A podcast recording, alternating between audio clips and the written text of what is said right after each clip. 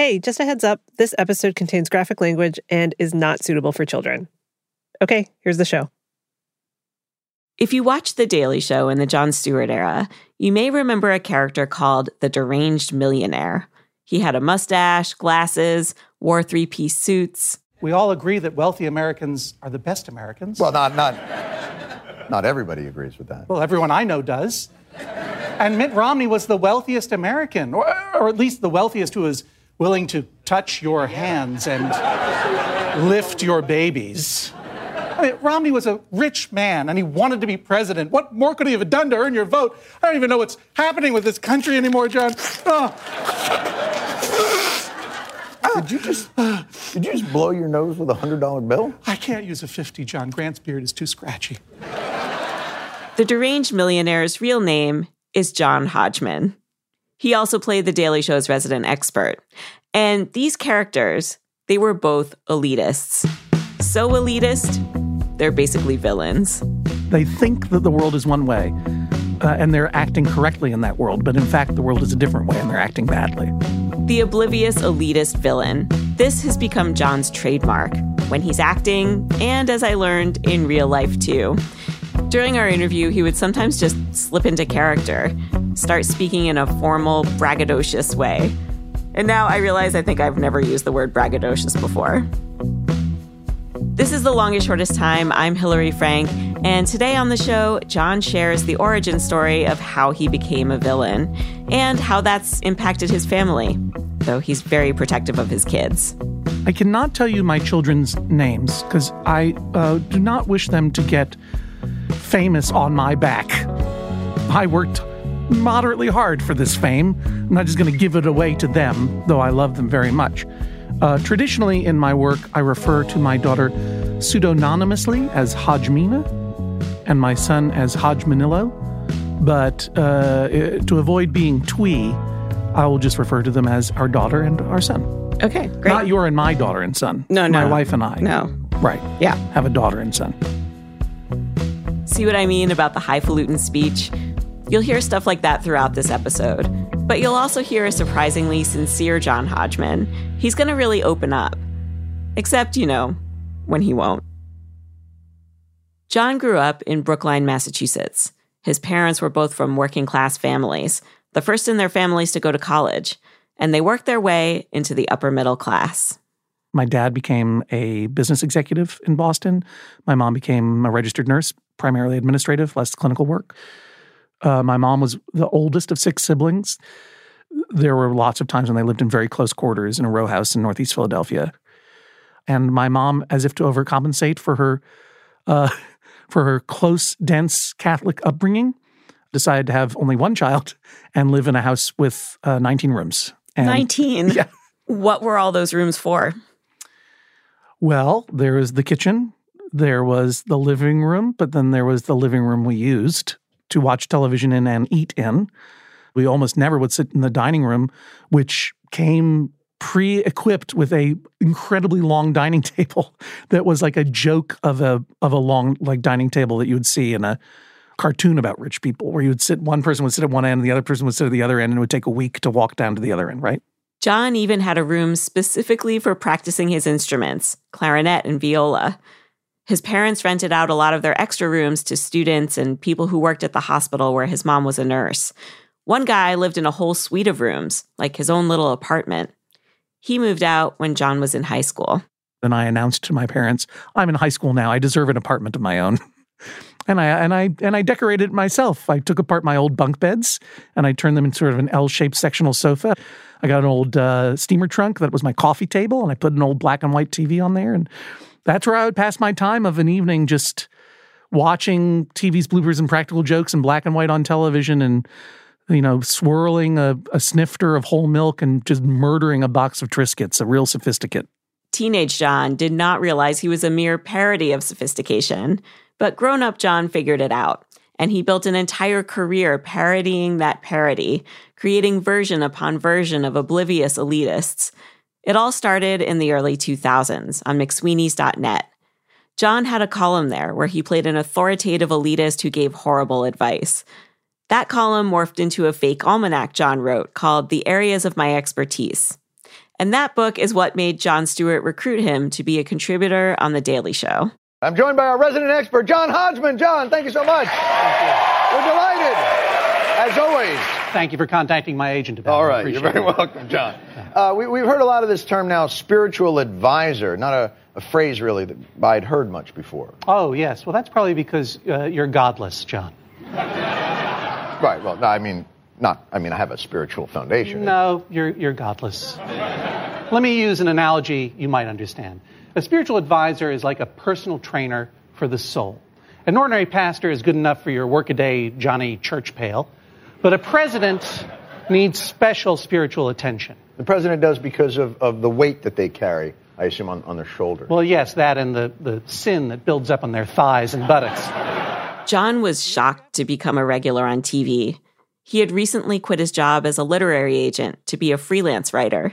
His wife, who he met back when he was a whole milk swirling, Triscuit murdering teen, was a high school teacher. They were living in New York, struggling to make ends meet. We basically were crafting our exit strategy because we couldn't we, you know we had we had uh, two very young children. We couldn't make a life here on what either of us were making. We were going to move away. But then, a few months after he started on The Daily Show, John got another surprise call, this time to audition for a commercial. He got flown to LA to try out, and then a second time for callbacks. and i thought well that's the end of that. I'm not going to get this job. Everyone in the world is auditioning for it and then they called me or my agent called me and said they want to know if you will fly out to audition a third time specifically tomorrow morning and i'm like well wait a minute no i mean i i can't fly out tomorrow morning i have to pick up my daughter from preschool For his daughter's entire life, John had worked from home. He spent most afternoons with her. He was the go to parent when she got sick. And when this call came in, his son was just an infant. i'm not a 20 year old actor who can throw everything away just to chase a role. I'm a whole human being who's got a life and a career and i'm not going to do that. So i guess i'm going to say no. And then i got a call back from the agent saying well they want to know if you will fly out the day after tomorrow. I'm like aren't you hearing what i'm saying? I can't i can't be away from my family. And then she's like well let me finish. Will you fly out the day after tomorrow if they give you the job? And by the way here's what they're going to pay you and by the way, what they pay you for a national ad campaign is money that was unimaginable to me as a freelance magazine journalist. Mm-hmm.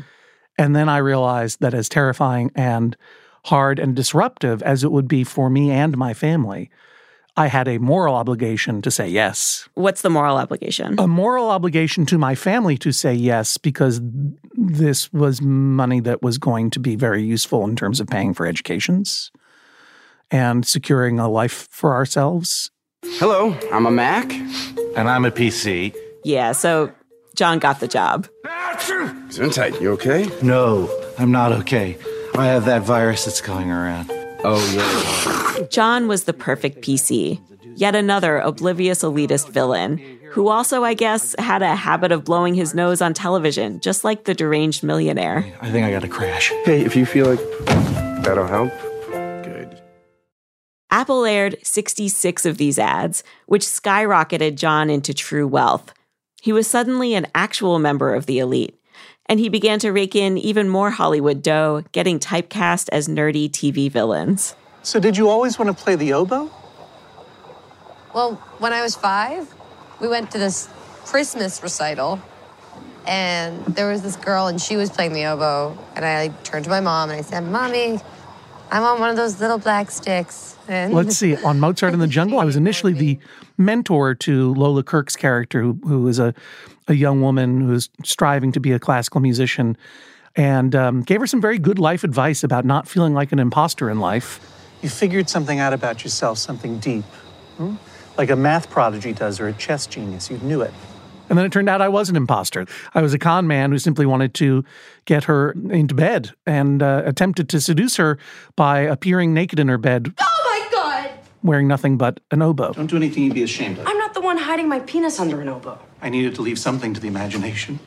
Then there was a movie that did not get made, and John had turned down the role anyway. So I'm very sorry I can't play a clip of this for you. My role was a guy who kept pregnant women ho- you know, prisoner in his basement and would take their babies and then sell them. And I read this thing. It was the first time I had been Sounds offered. like a good business. I Just for, kidding. For the record, I am against human trafficking of all kinds. it's not perfectly clear. they didn't even ask me to audition. It was a straight offer. They knew I was the right guy for this role. And I was, you know, they had only sent me certain parts of the script for me to evaluate before I accepted the role. And uh, I was like, can I see the whole script? Like, I want to know why you thought of me. And I went back to the initial character description, which is where they say what it looks like. And it just said, man, 30s, wears glasses. I'm like, oh, all right, guys, that's part of being a glasses wearer in Hollywood. You're you're a creep, you're a villain. So, in order to play these creeps, you had to be away from your family a lot. You had to go to LA, travel. Yeah. And I refused to move to LA because my family is, you know, deeply embedded in New York. My wife teaches high school here. My kids go to school here. Our kids go to school here. So I was flying back and forth across the country quite a bit and initially quite happily because I loved doing the job and the production was obligated to fly me uh, first class by contract. So it was very luxe and fancy and good. And once I was once I was in LA, I realized, oh, being an actor means like you are treated like a child. you are not trusted to move yourself around. You know, you could wander off at any time and shut down the production. Your your emotions, everyone's trying to ward off a tantrum from you because it'll shut down production. And you know, my even though I was working 14-hour days in a in a new career that I had no understanding of, how, you know, I was learning on the job. It was incredibly stressful. It was also incredibly relaxing because I just I had no responsibilities to any other humans but to get my body to where it needed to be on camera. While John was in LA being coddled like a child, his wife took on the responsibilities of their humans. But John swears this caused zero friction between them. I pressed him on this a couple of times, and all he's willing to share is that she was happy for their unexpected financial security. John also says that, to his surprise, his kids didn't really react to his coming and going for years. He figures this is because by elementary school, they had fully mastered the concept of object permanence. Sure, dad was away for long stretches, but they knew he'd always come back. It almost didn't matter what anyone else thought, though. John had become hooked on fame. If you are known for something that you've made, that's a wonderful feeling, right? It's a great feeling for people to come up and say, "I like what you do." Um, it's it's very gratifying, you know, to be seen. Mm-hmm. Most people aren't seen. Most people do really, really important work in their jobs or in their in their families, and they're not recognized on the street or even in their own homes. It's a good. It's inherently and intrinsically a good feeling. People treat you nicely, and And like a child, though. and like it. Yeah, well, that's great too. like a child with real power. In LA, John would often stay in a fancy hotel where he routinely saw the biggest celebrities in the world doing mundane things. Charlize Theron reading a book, Benedict Cumberbatch crawling under a table to find his credit card. He overheard Jessica Lange joking about menopause over dinner. It was as if he and all these other famouses were loafing around at home together, and they were his siblings, his secret family. It was thrilling. But John also missed his real family. Once he was shooting a show that kept him in LA for weeks on end, but there was a break coming up, exactly during his kids' spring break. He would spend that week with them at home. But then I got offered another job on a different show, and that was working opposite Patrick Stewart, and I was going to say yes to that. But saying yes to that meant saying no to going home. So John asked his family to come to LA. They rented a house, lived together for a full week, and they went to Disneyland, got a VIP tour. And my friend Mark McConville, uh, who was a, a cast member at the time at Disneyland, was walking around with us and you know giving us some behind the scenes facts. And he mentioned casually that there's a room that they referred to as Disney Jail. And my son and I were like, "What is Disney Jail? is it is it themed? Like, is it an actual jail cell in the back of the fake police station on Main Street?"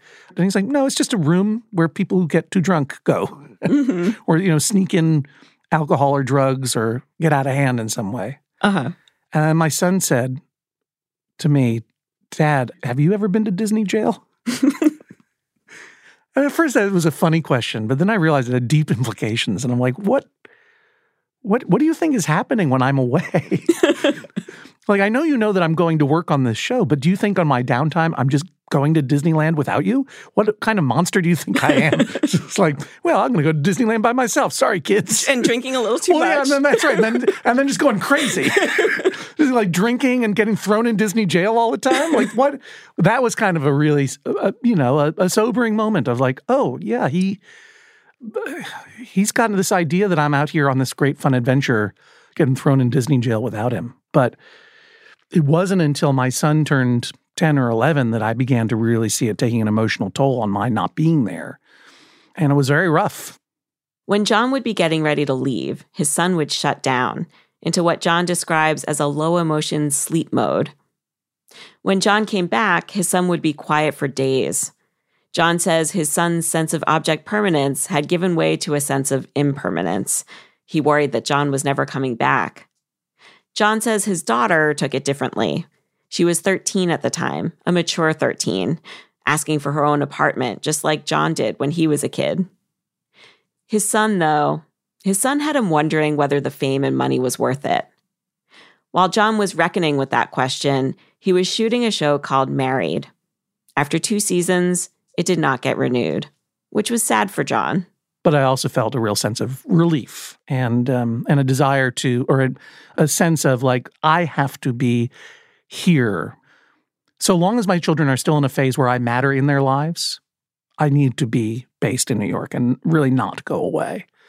And that meant I had to turn down opportunities, and opportunities kind of withered for me a little while. John stopped getting invited to awards parties. The greeter at his beloved hotel no longer said, Welcome home, when he arrived. He decided he was done being a pretend villain, at least till his kids got to college. But when we come back, John discovers he's been a real life villain pretty much since he was born. Stay with us.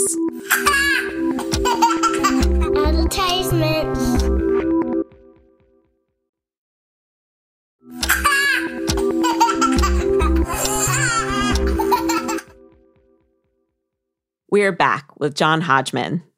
Ever since John stopped traveling to LA to be on TV, he's focused on his writing. He's published two books in the last couple of years. The first is called Vacationland. The new one is Medallion Status. Medallion Status is a book of true stories from my life, first person essays that are funny and sometimes sad and always incredibly profound and enlightening about what it is like to be a very famous minor television personality and all of the secret rooms and first class lounges and exclusive parties that even the minorest of fame admits you to, and what it feels like to be slowly kicked out of those rooms one by one until you realize you're no longer as famous as even the least famous corgi on Instagram. John writes about what he saw and who he met in those secret rooms, but he also talks about the privilege he had just to be there. Privilege is one of the things John writes about most sincerely in his work. I'm probably the best at it. Probably. But John was not the best at recognizing his privilege as a teen. There's a story in his book that demonstrates just how unaware he was. yeah, I was 19 years old. I was studying uh, at Yale University, which is an accredited four year college in Southern Connecticut. And I was interested in the writer Jorge Luis Borges, who is from Argentina, Buenos Aires. The Spanish department was offering a travel grant to students in Latin American studies.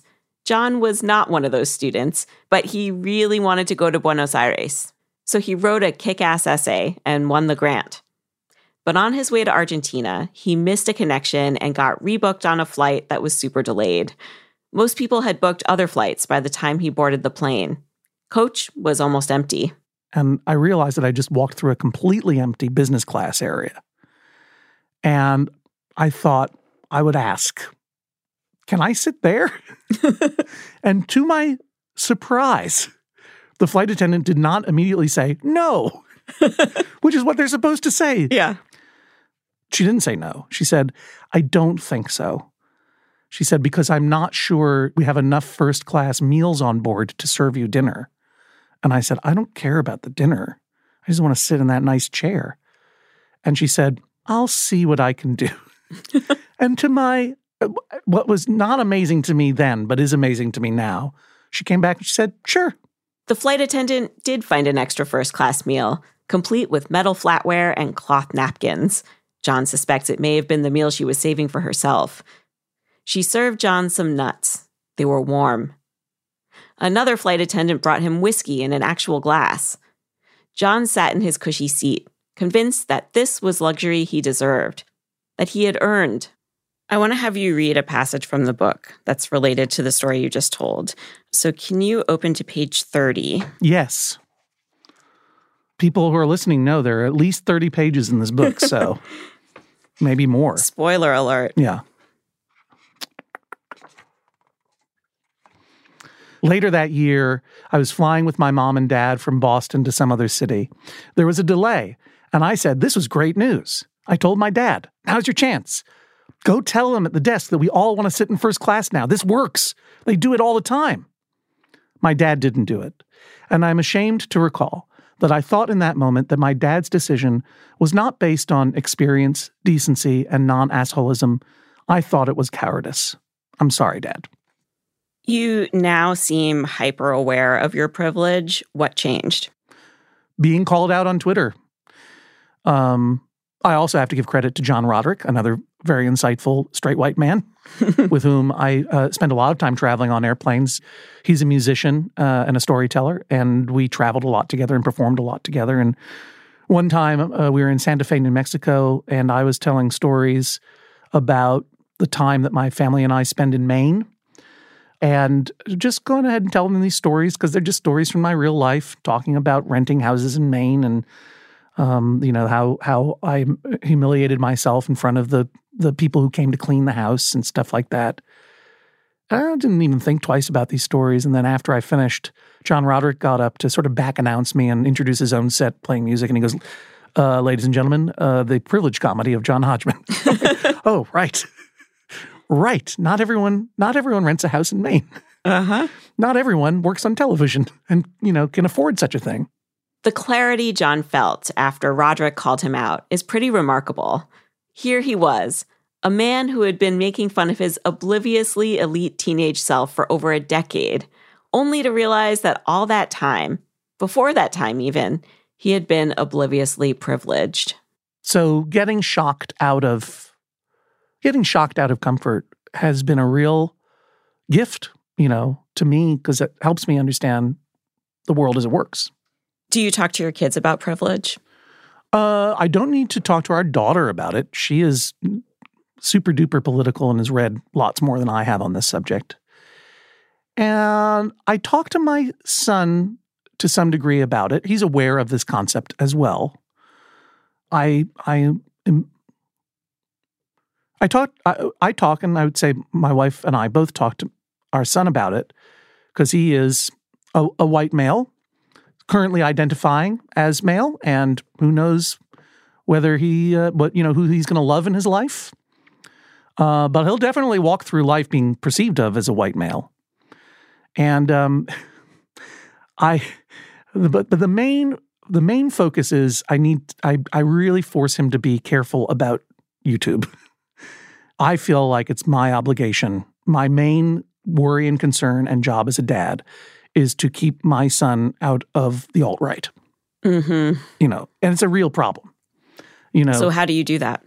So one thing I did was I I gave him two pieces of homework that I hope he has done. I know, I know that he's aware of both of them, and you know you can't force kids to do to do stuff. But on this regard, I asked him to read a tweet thread by a woman I don't know named Joanna Schroeder, S C H R O E D E R. Right here, John pulled out his phone to find the thread he was talking about. And the thread starts Do you have white teenage sons? Listen up. I've been watching my boys' online behavior and noticed social media and vloggers are actively laying groundwork in white teens to turn them into alt right white supremacists. And she tells her story about how her own white teenage son started using terms that seemed very coded and clearly emerged from this meme happy 4chan, 8chan, nothing matters, just for the lulz, racism is provocative world that then leads to more actual political activation. It is a massive issue, I think, for for anybody who's got white teenage sons, because those algorithms in YouTube are directing people directly to white supremacy propaganda. YouTube wasn't doing this on purpose, but they've been letting it happen.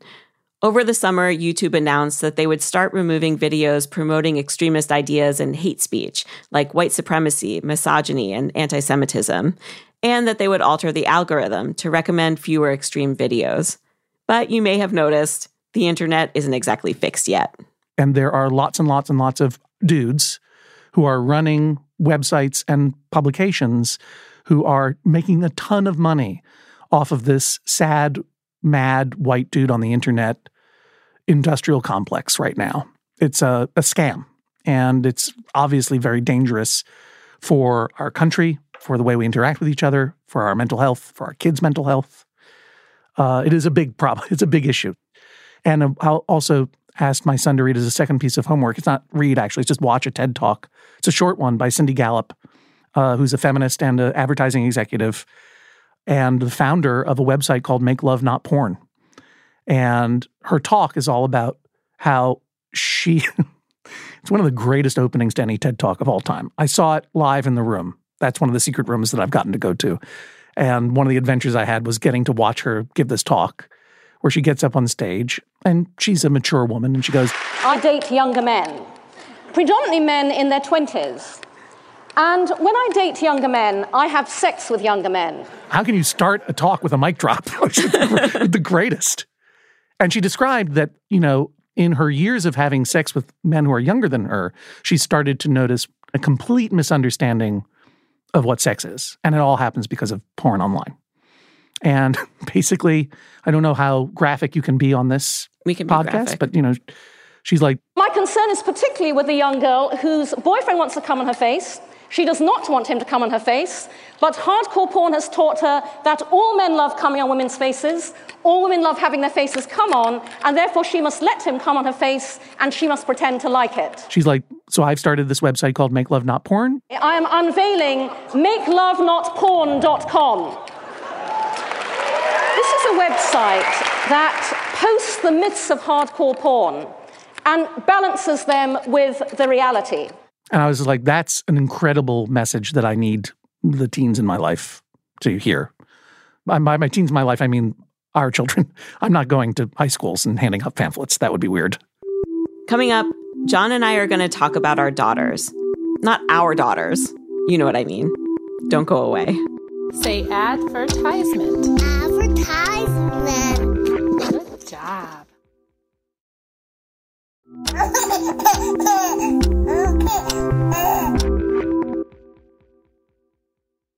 We are back with John Hodgman, and I want to return to John's childhood. Now, I'm going to play you something that John says a lot. He says this in interviews, in performances, in his writing, and he said it to me too. I was an only child, which is to say, a member of the Super Smart Afraid of Conflict Narcissist Club. It's a good line, right? It always gets a laugh, and I can totally hear why it's funny, but it also makes me bristle a little bit. I have an only child, and it is the thing I've been judged for most as a parent by other parents, by colleagues, by my dental hygienist, by complete strangers who started talking to me at a concert. So many people have told me forcefully that I'm screwing my kid up by not giving her a sibling. And so the super smart, afraid of conflict narcissist club line kind of rings my alarm bells, as if John is judging his own parents' choice to not add more humans to their family. John says as a kid, he really loved being an only child. It made him feel like a grown up, like in the best ways. But as a teen, there were also some downsides. It was my terror of being a, of a my terror of being a teenager. I was actually truly a terrified conform. Like I didn't want to experiment. I didn't want to kiss anybody, hug anybody, do any drugs, take any drinks. And you pin this on being an only child? I think so. Yeah, because I had no siblings to fight with over resources such as toys or bedrooms or whatever. I think that I had a terror of any kind of meaningful confrontation, whether that was getting into a fight or getting in trouble or falling in love. I want to challenge the notion that uh, your fears of conflict and as you say, kissing and hugging come from only childness. I have an only child, and she is way less afraid of conflict and kissing people than I ever was. Sure. I just wonder, like, you know, sometimes we have these like quote unquote coat hanger issues, you know, where we we pin everything in our lives on this one issue. Right. Is it possible that these are just character traits of yours that you would have had if you had siblings? I, I suppose so. I uh, I I come with certain baked in neuroses that you know are, could be an accident of biology and then could be produced by other you know societal factors and personal factors that are beyond only childhood being an only that is to say but i uh, i'm not afraid of confrontation now you're wrong i believe in what i said I mean, I, I, every child is different, right? And I certainly am not suggesting that having an only child is a wrong thing to do, or that, or that any only child would have the fate of neurosis that I did. I mean, I think, you know, you, you have to be thoughtful about having an only child in the same way you have to be thoughtful about having multiple children and how how they interact with you and with each other. Sure. And good for your uh, good for your daughter. Yeah. For being braver than me.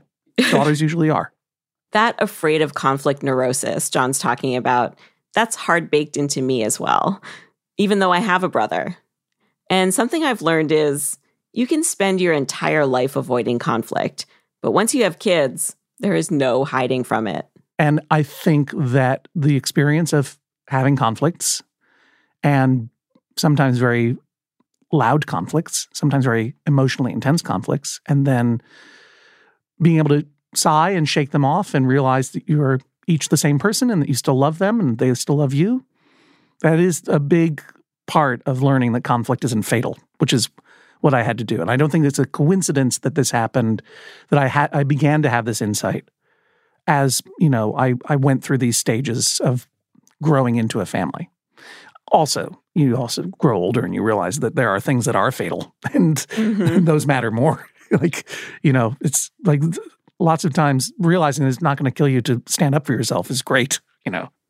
Is there a specific instance of conflict as a spouse or a parent that you feel comfortable sharing that helped you to learn that conflict isn't fatal? I mean, look, we we've had some hard fights, as everyone does. And our daughter has a fault. And that is that she cannot accept being wrong. And that is a fault that I struggled with for a long, long time. And accepting that you can be wrong, that you did a wrong thing, uh, or you treated someone in a bad way is it took a long time for me to be able to do that and not say, but actually, this is the reason I did this. You know, like it's like, oh, no, I just, the reason doesn't matter. I was bad to you or I said that I said something that hurt you. And that's the that's the one that's the, the that's where the most of the fights come from right now. Mm-hmm. You know, yeah, along the lines of you're not entitled to treat us like garbage. You don't treat anyone else in your life this way. I don't know why you feel entitled to treat us like garbage, but it has to stop. This is you speaking to your daughter. Yeah, maybe yeah. it's her speaking to me. Let's yeah. leave it. Let's yeah. leave it ambiguous. Let's leave it ambiguous. What John's talking about here is, I think, a top fear for most parents those dark moments when you feel like a villain in your own family. Before John left, I asked him if there was anything he wanted to say that I didn't ask him. And he said, No, this was a very, a very deep and uh, probing interview. and to quote the Mountain Goats, I'm grateful for the attention. Which feels to me like the perfect mix of sincere and elitist. We have a link to John's super entertaining book, Medallion Status, on our website, longestshortesttime.com, in the post for this episode. That's episode 215. You will find links to his other great books there as well. This episode was produced by me, Hillary Frank, with Jackie Sojico and Elizabeth Nakano. We are edited, as usual, by Peter Clowney, and this week also by Tracy Samuelson. Our engineers are Pete Karam and Andrea Kristinsdottir. Our music is performed by hotmoms.gov. We get editorial support from Antonia Akatunde, Anne-Marie Baldonado, Rekha Murthy, and Julia Wang. Next week on The Longest Shortest Time, a police officer is on her way back home after a long night shift. And all of a sudden, just the weirdest sound out of the darkness, out of this fog, you hear this baby crying. We will reveal the story of this mysterious fog baby, plus a couple of other treasures we've been dying to share with you. Do not miss this episode. Subscribe to The Longest Shortest Time on Stitcher or wherever you're listening right now.